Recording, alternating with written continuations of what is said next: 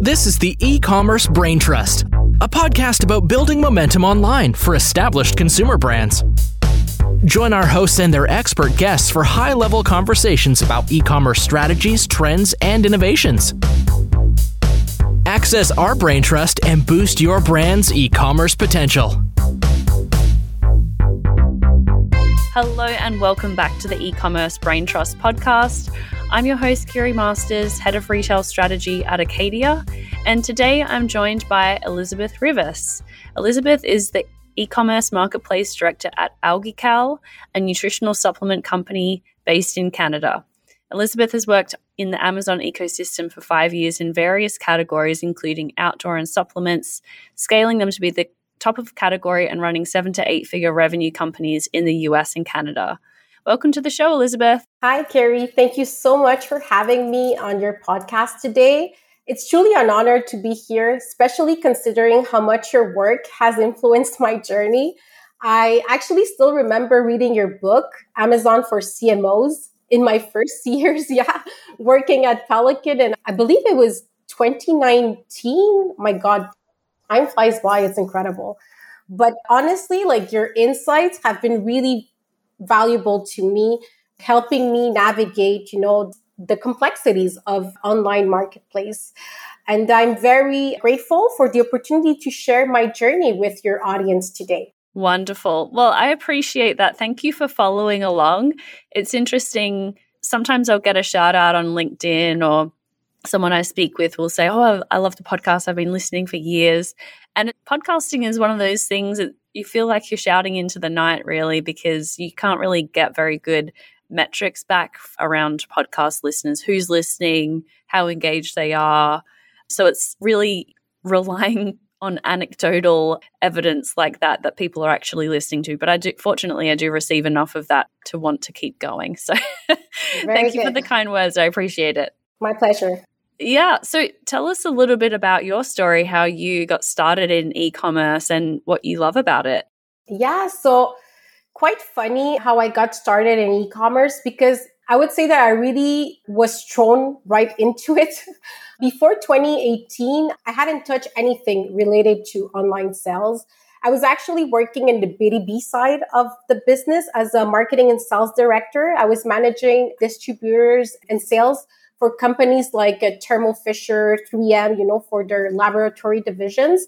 So as you can see, like e-commerce was like nowhere on my radar at that time. But in 2017, I started at Pelican International. It's a Canadian company, which is the largest manufacturer of plastic kayaks in the world. And I had this very nice mandate that was to develop an accessory product line to sell online. At that time, Amazon wasn't even an existing channel for them. So, with no experience other than my inner drive and curiosity, I dove like headfirst into this like giant called Amazon, which honestly, Kiri still amazes me after five years. It's honestly like a beast that you can never really truly tame, but it's always evolving. And I think that's what I love about e commerce. It's constant evolution.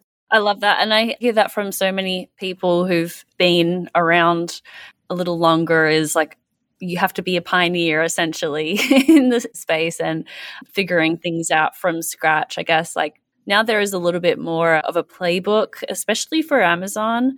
But I think, you know, with new marketplaces, or not even new, but marketplaces like Walmart and retail media networks, we're back at the beginning. We're back at 2014, 2015 when the playbook is really being written and we're just figuring out as we go along. So I agree with you. Now that Amazon has, you know, there are people with, you know, chief Amazon officer in their title and things like that. But we're starting over again fresh with channels and marketing and distribution channels that yes. are fairly new. I agree. And the setups are quite different. Like, for instance, at Pelican, we had a one piece setup with Amazon. And just to continue uh, my experience with them, after 18 months, I had to work with our research and development team to launch this new accessory lineup. We did really good. We had a complete range of paddles for kayaks, and uh, dry bag collection. So different categories within the nautical space. And I think that what I really loved about that experience was having like the control, you know, of the whole process from A to Z because I was implicated from the designing, the sourcing molds in China to develop with my team until the go to market strategy. Yeah. So that was really nice because actually, fun fact, Kiri, it's like the design was influenced by, my God, I can remember like hundreds and hundreds of reviews that I was reading on product listings of the competition, you know, to better understand what were the features they were looking for. So honestly, I would say that that process really made it a success. So that That's was like super my, interesting because yeah. I, I think a lot of brands have this sense that oh, with Amazon compared to D2C, I guess most obviously, you don't get that interaction with the customer. But you're talking about developing a product from scratch, essentially from reading product reviews and having that voice of the customer involved at the design stage. So I think that there's a lot of missed opportunities for brands who are not really engaging with all the amount of data that Amazon has, both within you know the 1p system or in seller central and then also the customer reviews and what's going on and what's popular there is so much data to mine from amazon I agree. I really agree. And that was one of the, I think, what made a success on the Amazon business for Pelican. Like when I left the company in 2022, the brand alone was selling A figures across, we had like 100 different ASINs, and we started from nothing on Amazon. Yes, for sure, we had like big retailers, you know, like Costco, Dick's Sporting Goods, Walmart, but having this focus, like on a channel that was basically really only digital was honestly very fulfilling. That's amazing. So you went from nothing to eight figures over how many years? It was five years. Wow. Yeah. Five well years. done. it was pretty nice. I had a team with me for sure, but still, it was a very nice experience. But then, you know, like last year, I fell in love with this brand called AlgaeCal, Vancouver based supplement company specialize in bone health. Their vision, a world without fear of bone loss, truly resonate in me, Kiri. Their mission is really to inspire people to strengthen their bones. And it touched me, I think, in a personal way because my mom and my grandmother both suffer from osteoporosis. So it was just like a call I simply couldn't ignore. I really want to join them into this adventure that they were having on Amazon because they had already grown a pretty a nice business, 3P seller. So the other side of the business, I had to again dive myself into webinars and everything to learn about that part of the setup. But they had already like achieved significant sales. But I saw an opportunity to elevate the brand to the next level and leverage Amazon as a platform to raise awareness. So through this channel, we could further impact people's lives, you know. For me, selling on Amazon is now not about just like making a sale. It's really about offering a product that I know will change someone's life. So my mission really every day is to ensure that our message is clear and understood through all the content that we make available on Amazon. Well, I've got a few questions for you. So, first of all, question about going from the 1P model to the 3P model. That is something that happens fairly frequently, especially as people move, change jobs, but also within orgs, sometimes there is a transition between the two. And I'd love to learn a couple of things that were new to you or things that you were surprising as you were exposed to the 3P world coming from that 1P background? Uh, yes. So 1P, I think it's a very good setup for brands that don't want to really think about the sales that they were, how could I say, the sales that every week will come because POs will get cut off every Monday morning. They do have at the time i don't know now if it changed or not but at the time we did had like forecasting tools that was quite accurate but still need to a couple of work around there. But overall you also have like a vendor manager if you are lucky enough to talk to him because pelican that's a big if yeah, by yeah, the if, way exactly. It's a big if. At the beginning, I know we didn't. Pelican didn't have like the two first years, it was quite difficult because we didn't have like this personal calls with the vendor manager. But they did acquire two other brands, American brands during my time within the company, which made us like a bigger entity if we want in the nautical category. So we were lucky enough to have this one on one call with our vendor manager every month to go over our numbers, uh, strategies, and also to help us escalate a lot of our issues that we were having at that time. So, setup, I think vendor is more like a B2B setup if we want.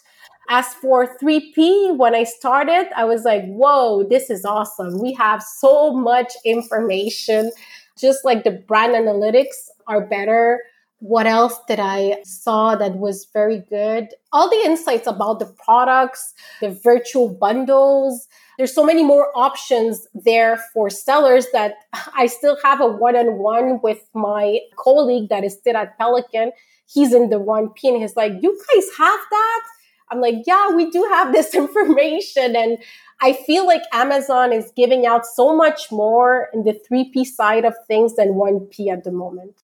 Yeah, absolutely. It, it's definitely the platform that sort of gets the first access to data before 1P, if anything. So tell me a little bit more about so you came into Algae you wanted to focus on Amazon content as education for the consumer. Tell me about how you're trying to do that, what you see the opportunity there as. Yes. So through the content, the opportunity was actually we optimize all of our product listings just to make them really more focused on features and benefits. The Amazon Plus content part of our product listings also are all about the bone journey of a customer. So for instance, we make sure that when the customer is reading, because within our product line, our products are different depending on your needs and your age too. So if you are only into prevention, you don't have like osteoporosis, but you know that you have to take care of your bones because you're 35 now or you're getting into your 40s. Well, we have a product for you, but we also have a product for those who have osteoporosis and want to increase their bone density. So, how do we make sure that our customer comes within the product listings and through reading our enhanced content, they understand this bone journey and what is the best product for them? So we make sure to have pieces of our blogs change every quarter on our A plus content and see what is more engaging for consumers. We've also added brochures, documents, spec sheets that go more in depth into the ingredients and the benefits of our product. And I know that not all of customers on Amazon are going to see all of that content, you know. There's a lot that will just see the pictures and buy with the images, they will decide if they're going to buy or not. But I still believe that something like supplements customers are more cautious and they need to be more trustworthy with the brand that they are buying. And I feel like the more information you give out there, they read it or not, it doesn't matter. The brand has to provide that to make sure that the customer feels secure, you know, by their purchase. This podcast is brought to you by Acadia a trusted partner for challenger brands who are looking to make the best use of every marketing dollar, whether that is through SEO, performance media, Amazon and retail media, analytics, or organic social. To learn more, visit acadia.io. That's A C A D I A dot I-O. That's interesting. Yeah, the supplement world is extremely competitive. I don't know if you saw a supplement company was Amazon took legal action against a supplement company in the US for merging product variations so that they could, you know, aggregate the total number of product reviews. Yes, I heard about that. Yeah, and Amazon has said that that was manipulating the algorithm unfairly. And I could see both sides. I think that we'll catch errors all the time from Amazon where we try to merge products that are genuinely variations.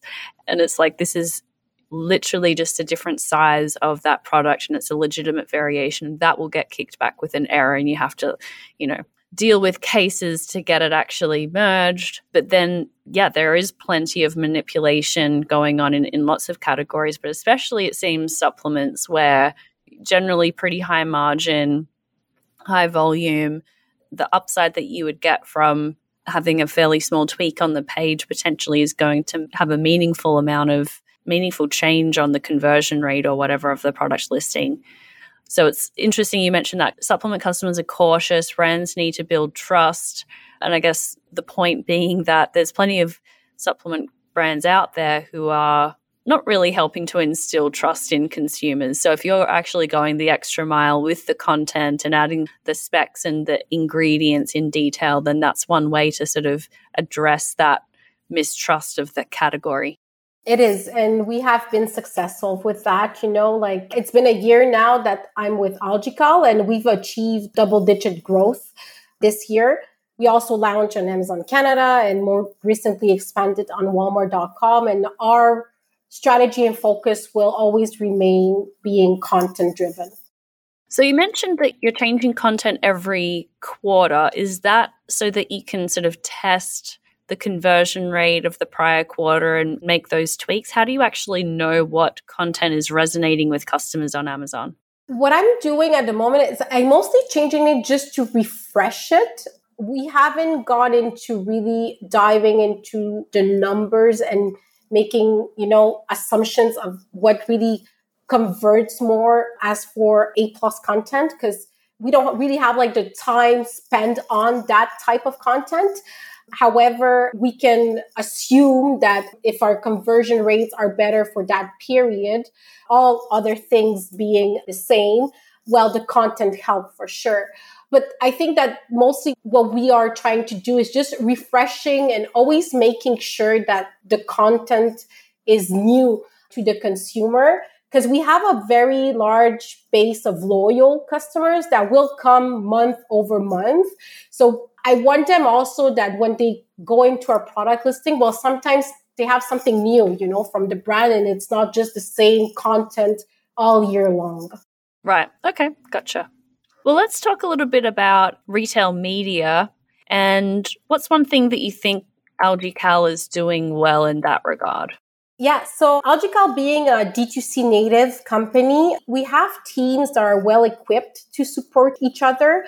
We are organized into separate business units that support each individual business unit. There's not that feeling, you know, of competition of channels we are really working like all hands together. And we also have like a dedicated team advertising team in our d2c business. So that helped us a lot to test and learn various strategies. We also have the bi team. They come after you know with they work with all this data and help us make informed decisions based on data or trends that we are seeing. But that is on the d2c side on the Amazon advertising strategies, I'm actually working with an outside agency and they handle our retail media strategies. And honestly, Kiri, I think I'm driving them a little bit crazy in a fun way because I love to test. I'm a tester. They've already flagged me like that as a customer that likes to test. I like to implement appealing, engaging strategies and I think that that's a big part of our success, you know, really understanding what our customers' purchasing behaviors are.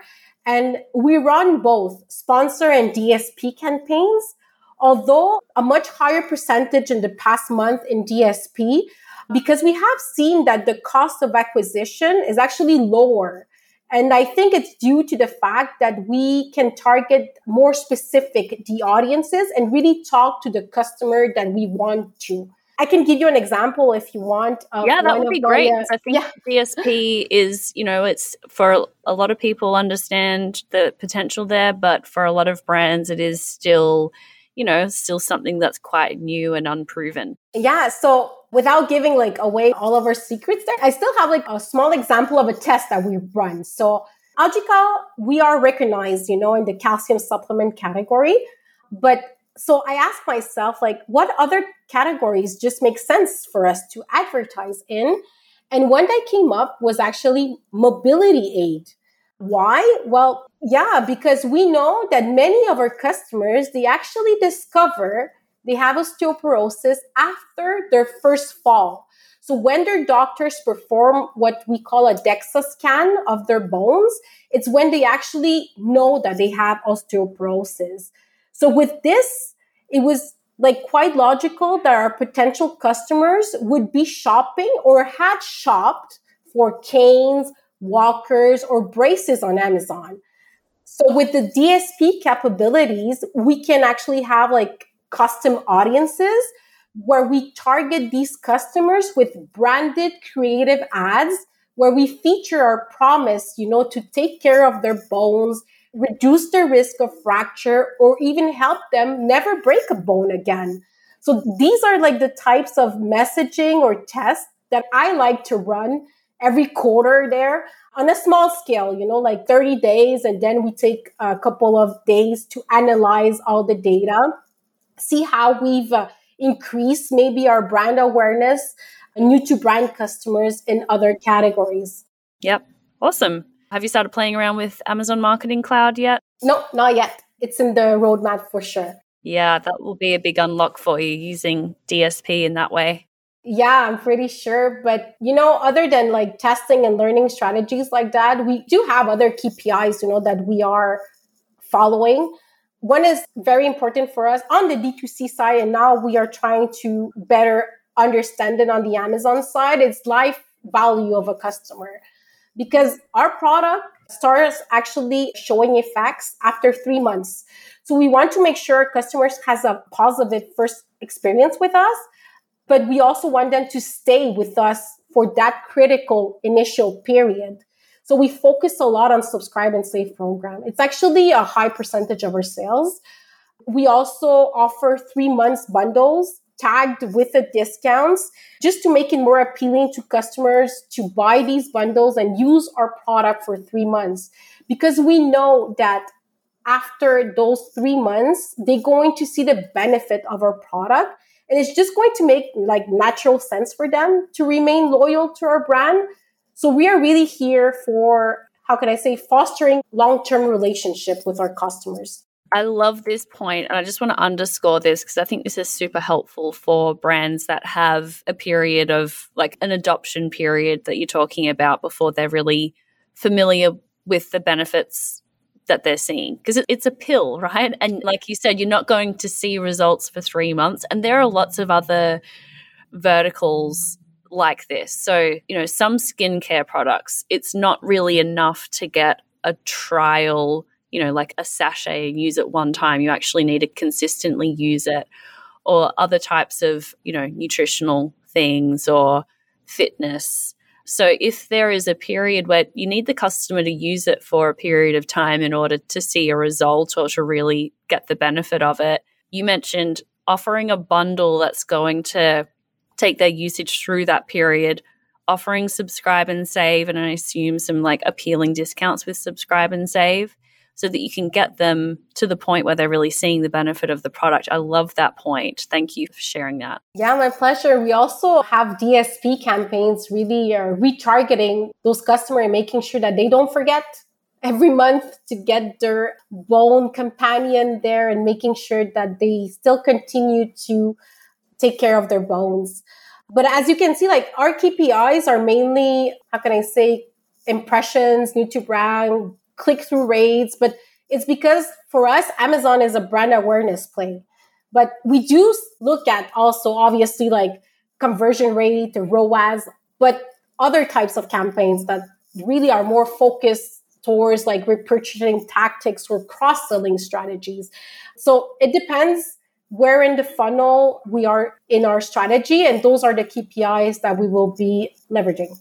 Yeah, that's great. And lifetime value is a really good one. We have a client in the personal care category who had a product that was an unsung hero that we discovered through Amazon Marketing Cloud analysis, actually.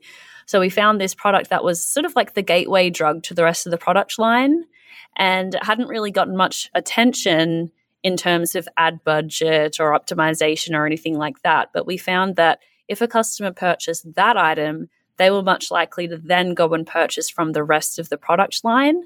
So it was very interesting to see like this product that had flown under the radar be an unsung hero. And actually, if we had put more ad budget into that product, then we would increase lifetime value pretty significantly. So that is, I think, something to look forward to once you start using Amazon Marketing Cloud. That's for sure. Oh, yeah, for sure. You know, it's all about customer acquisition, but also retention. Yep. Yep. So e commerce in Canada is different to the US. We have some experience sort of bringing US brands to Canada, and it is a different market, obviously. So, what are some of the big misconceptions that you think brands have about launching in Canada if they're a US brand, or vice versa? I guess you've been on the other side of the table launching in the US if they're a Canadian brand. Well, actually, both of the time I was in the US and we launched in Canada after. Right. the, yeah. So both in the supplement and outdoor categories. I think the biggest misconception is assuming that one size fits all. Like, although the Canadian market is smaller, it has been growing rapidly in the recent year, especially Amazon has been opening so much warehouse, you know, to cover this vast territory. But I found that Canadian consumers tend to be more diligent, maybe said like, what's the word? Inquisitive when making a purchase. And for me, when I realized that is when I started reading through the reviews and comments where they were actually asking not where the product is manufactured, but like where is actually the raw material source. Like they really want to go into deep, deep, yeah, information. So that was one of the things that I was like, oh, okay, we need to uh, make sure that we have this information for the Canadian customer. Also, you know, like another thing to know would be like, you know, the tag made in the USA holds a significant value for American consumers, but proudly Canadian brand is also equally important for Canadians. Luckily for us, we manufacture products in both territories. So this allow us to highlight this in our marketing content and better target our audiences there. Great. Yeah. Anything else you'd mention about comparing those two markets? Yes. So another example that I have is when I was working with Pelican, we can't have like a kayak photo shoot in the Florida Keys with turquoise water and expect it to be as engaging for Canadians. Dreamy, yeah, dreamy for sure, but not engaging. Yeah, instead, you would need imagery of families at their lake cabins, enjoying time underwater, so it requires a different creative directions that speaks to the Canadian market. That is so interesting and it makes total sense. I can see that as you're talking about it.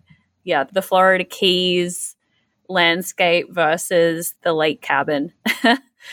That's a good one. All right, well, let's talk a little bit about Walmart. I know that you have some experience launching brands on the Walmart marketplace. What have been some of your key learnings there? Yes. So working with Walmart has been interesting for me. At Pelican, we used to have the dropship program to fulfill orders through our 3PL partner. We also employed, at the time, it was called Salsify. Yeah, it was our product information management system tool where we efficiently manage our content because we had like over 100 SKUs. Walmart was really like a showcase of our full accessory lineup and it helped our buyers identify top selling products to consider for in store purchase for their next season. Because with Pelican, we were doing both. We were in stores and we were doing digital. But with AlgaeCal, it's different. We're utilizing Walmart Marketplace as sellers. We're using Walmart Fulfillment Services, which is quite similar to Amazon FBA. Although we only have like not even a full quarter because we launched like I would say, I think it was early Feb. I've already noticed significant differences like in the algorithms and content requirements, yeah, between Walmart and Amazon. One of those examples is like Walmart really favors listings with shorter, precise titles and description, as well as a set of category attributes. Like if you shop on Walmart in the supplement category, you're going to see like numerous filters that actually can impact your product discoverability. So when you complete these sheets, you know, and submit the products, you really want to make sure that you have all of those attributes filled in to make sure that your product will be discovered. Like shoppers also, they often filter also by promotional badges like clearance or reduced price. So maybe important also to think about your promotional price point strategy on Walmart. I feel it's much more important on that marketplace than on Amazon. It's one of the difference I've seen. Yeah, that makes sense. So on Amazon, it's much more keyword driven, whereas Walmart, people are actually filtering down into certain categories and they're really building out these sort of category sections of the website as well. Like recently, a few weeks ago, they launched clean beauty as a category. And so if your product doesn't have that attribute, it's not going on that clean beauty page. So that makes a lot of sense. There's also the pro seller badge that is really important. So Walmart recognized us actually a couple of weeks ago to be, you know, a responsible and reliable seller. And this helps with conversions because it just make our product more trustworthy. Did you notice an increase in conversion or sales after you got that badge? We did, yes. But we most did when recently we synced our D2C product reviews with our platform. We use a yacht Yotpo. Okay. And our product listing quality improved to 98% instantly. So this we're really going to help, you know, enhance our discoverability within the category. But since all of our reviews are there, it's been a couple of days there, but I can already see an increase in sales. Yeah. So just so I understand what that means, because we actually just did a breakdown on our blog about four different ways you can syndicate product reviews from other sites to Walmart, and they all have various costs and benefits and drawbacks, basically. And Yotpo is one of those options. So you said product listing quality increased to 98%. Is that a Walmart metric on the back end? Yeah, it's a Walmart metric. Actually, it's where you have like the product listing quality is, I believe, discoverability. That's interesting to hear about the improvement in results once you syndicated product reviews elsewhere. So you were saying your product listing quality increased to 98%. What was it prior to actually aggregating those reviews? We were around because we have the good fulfillment score and our dis- discoverability with attributes was pretty good. We were, I believe it was around 70 of our listings, product listings. But as soon as we put out the reviews, because we have like hundreds of them, you know, on our D2C side, well, for sure, the review part of the score came up to 100%. So that went up to a total of 98 for our product listing. All right. Well, so we're wrapping up here. One thing that's e commerce related that you're excited about? Oh, I would say that I'm super excited about the growing amount of data that e-commerce platforms like Amazon are sharing with sellers these days. This increase in accessibility information is really a game changer for brands and it's helping us better understand our customers, their preferences and their behavior. So with more data at our fingertips, you know, provided with the brand analytic tools, we can make more informed decisions, optimize our advertising efforts, and also tailor our product offering to better meet the needs of our customers. The insights we gain from the data analysis will allow us to improve our products and services, resulting in a stronger brand and loyalty over time. Yeah, absolutely. Like you said, you actually took the data manually from product reviews and used that to improve your products. And now, with more aggregated data from dashboards and Amazon Marketing Cloud and places like that, you can do that at scale. So, that is a really great point. Well, Elizabeth, this has been wonderful. So many great insights that you've shared here. I've got at least like three that I've highlighted that I'm going to be sharing out when the episode is released. Thank you for coming on and being open with your journey and things that you're learning along the way. Kiri, thank you so much for having me here and giving me, you know, the opportunity to share my experience. I loved our discussions, and I truly hope that my journey and the insights I've shared can inspire more brands to either start, you know, or continue their adventure on Amazon. Again, thank you very much for having me.